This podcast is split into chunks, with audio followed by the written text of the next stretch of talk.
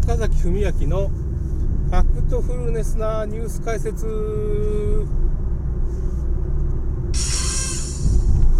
えーとですねちょっと緊急事態ってことでまあ半分僕も諦め気味なんですけどえーと日英 FTA っていうのが8月末で、まあ、締結されるらしいんですけどまあれが成立してしまうと、まあ、国内法より条約の方が上位になってしまって結果的に新型コロナワクチンの強制接種法みたいなものが成立してしまう可能性が高いです。えーとまあ、僕もちょっとまだ今、そういう情報がツイッターであったんで、まあ、全部まだ消化しきれてないんですけど、まあ、法律的根拠っていうのは、まあ、TTP とか、まあ、FTP っていうのは何がまずいかって言ったら、多国籍企業がですね、こう政府などをまあ損害賠償請求できるっていう風な条項が追加されてるんですよね、まあ、それは結構 TTP 結構言われたことなんですけど、まあ、簡単に言ったら、まあ、不平等条約っていうか、黒船が来た時に、日本が不平等条約みたいなの結びましたけど、まあ、それに近いですね。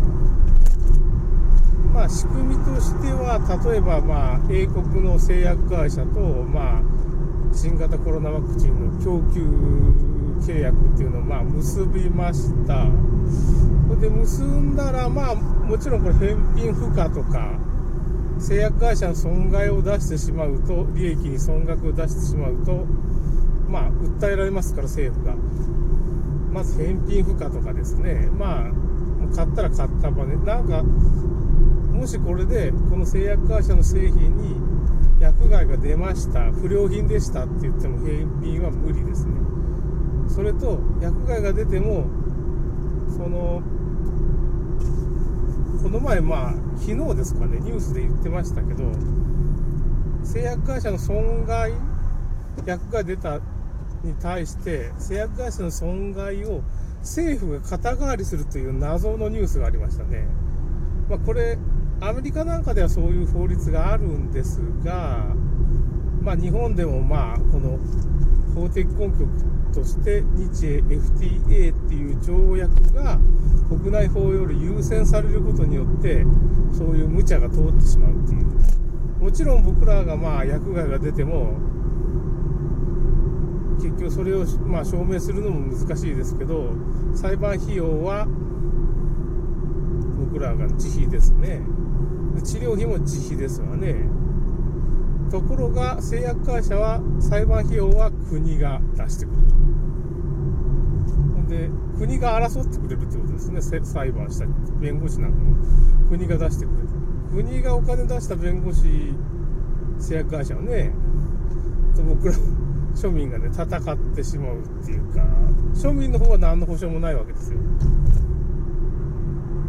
なんかおかしいですよね。どう考えても。そういうようなことが起こってしまうでまあその日 FTA だけじゃなくて緊急事態条項みたいなののまあそこに感染症を含めるそういう追記することによってそういうことをまあできるんじゃないかという法的根拠ですね。そういう法律ができてしまうとその法律にのっとってそういうことが可能になってしまうんです。ワクチンを強制しましょうっていう風な接種した方がいいですねっていうことを、まあ、緊急事態状況に、まあ、緊急事態ですよ、まあ、感染がすごい第2波が来てすごい大変なことになってます。社会が崩壊するかもしれませんっていう風な演出とともにまあワクチンをもう強制接種するしかないです。みんなやって集団免疫を作りましょうみたいなことが行われてしまう可能性。ということは、この安倍首相の入院とか一連の記者会見が、この日英 FTA のスピンフォード、話題そらしだったっていうことが、まあ、明らかになってるわけですね、今の時点では。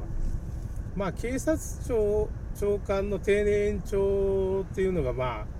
タレント、キャミキャリーパニックさんですかね、とか、まあ、そういうものを動員して、ツイッターでデモみたいなのがあったんですけど、あれはよくわからんかったんですけどね、なんか突然起こってね、でその背後でスーパーシティ法案っていう、まあ、人工知能と 5G に支配されたスーパーシティをまあ日本に作ろう。戦略特国家戦略特区として日本に作ろうっていう風な法案がその背後で成立してましたね。今回も安倍首相の辞任っていう派手なやつがまあマスコミがそれ一色になったりまあ生中継みたいなのもあったんですかね。そういう風な僕テレビ見てないんで そのそっちには全然ネットでその辺の噂を聞くだけなんですけどね。そういう風なことにまんまとまあハテナブックマークなんかもまあ1位にそれが来てますよね。本来なら日英 FTA っていうものがまあ1位に来ないとおかしいわけです。それをまあまんまとはめられてるという、まあ、芸能人のね麻薬報道とかまあスキャンダルなんかもまあ日頃からストックしておいてまあ、こういうふうな重要な法案を可決するときに、まあ、ニュースのトップに躍り出るみたいな、そういうふうな芸能人の、まあ、自殺とかね、志村けんの、まあ、亡くなったとか、岡井久美子さんが亡くなったとか、まあ、あの人はがんだったんで、まあ、今回新型コロナと全く関係ないというか、まあ、がんの三大療法で免疫が下がってるところにコロナにたまたまかかって最終的にコロナの陽性になってるんですけど、まあ、がんで免疫が下がって、まあ、亡くなられたのに、まあ、新型コロナが原因だみたいなことに、まあ、される典型ですね持病があって新型コロナで亡くなったみたいなことにされる典型でしたねそういうふうな、まあ、情報操作がまあ、今回も行われてるってことですね。でまあその僕はツイッターにいろいろツイッターで坂崎文明っていうまあ名前でやってますけど坂崎アンダーバー DC っていうようなまあアカウントがあるんですけどそこらの方にまあ日 FTA 反対っていうかねワクチン反対みたいな強制接種してほしくないっていう人がいましたらまあ、メールとかファックスでいいんですけど厚生労働省の,、まあその部署の方にそういう抗議みたいなメッセージ抗議っていうか、まあ、意見書みたいな感じでいいんですけどね。ファックスの場合はなんか2000文字以内とかまあ規定があるらしいんですけど。いやメールか。メールの場合はそういうそういう規定があるんですけど。ファックスの場合はまあまあ1枚にまとめんといけないんでね、そんなに文字規制はないんですけど、1枚にまとめて分かりやすく送ってもらえばいいんですけどね。その辺の言い方が難しいですからね、その、こういう風な薬害が出るっていう知見が失敗してて20%の、まあ、薬害問題が出るっていうことが分かってますよみたいな書き方でもいいわけで、その辺のワクチンの有効性について、まあ、疑問に日頃思ってることを書いて、まあ、一緒にこの FTA でそういうワクチンの強制接種みたいなのが行われるのはちょっと反対ですよみたいな話をちらっと書いていただければいいんじゃないかと思うんですけどね。うんその辺はその各人の自由で、まあ、難しいですね、これ、知識が一体どういう仕組みでワクチンどこら辺がまずいかっていうてもまあちゃんと調べないとわからないですからね。自分の意見作るだけでもまあ何日もかかる。もしれませんね、まあ、ただワクチンの中にはまあアルミなんかの界面活性剤みたいなまあ不妊になるね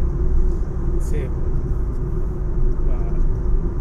自閉症とかアルファイマーアルツファイマーとか認知症になる成分が神経毒入ってますからねそれ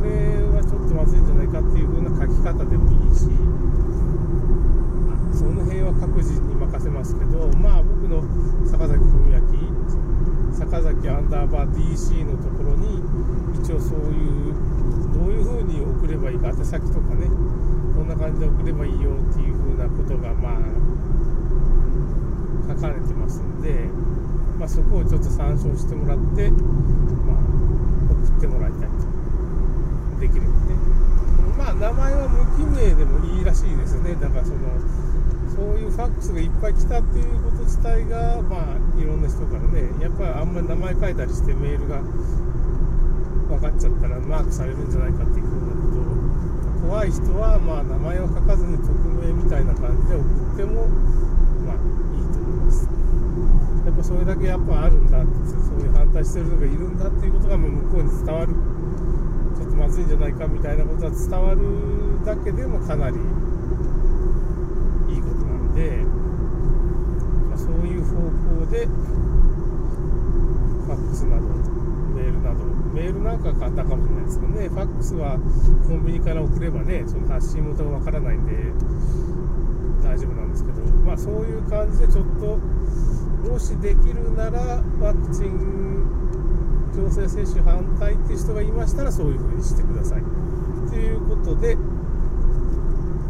まあ、今回の配信を終わります。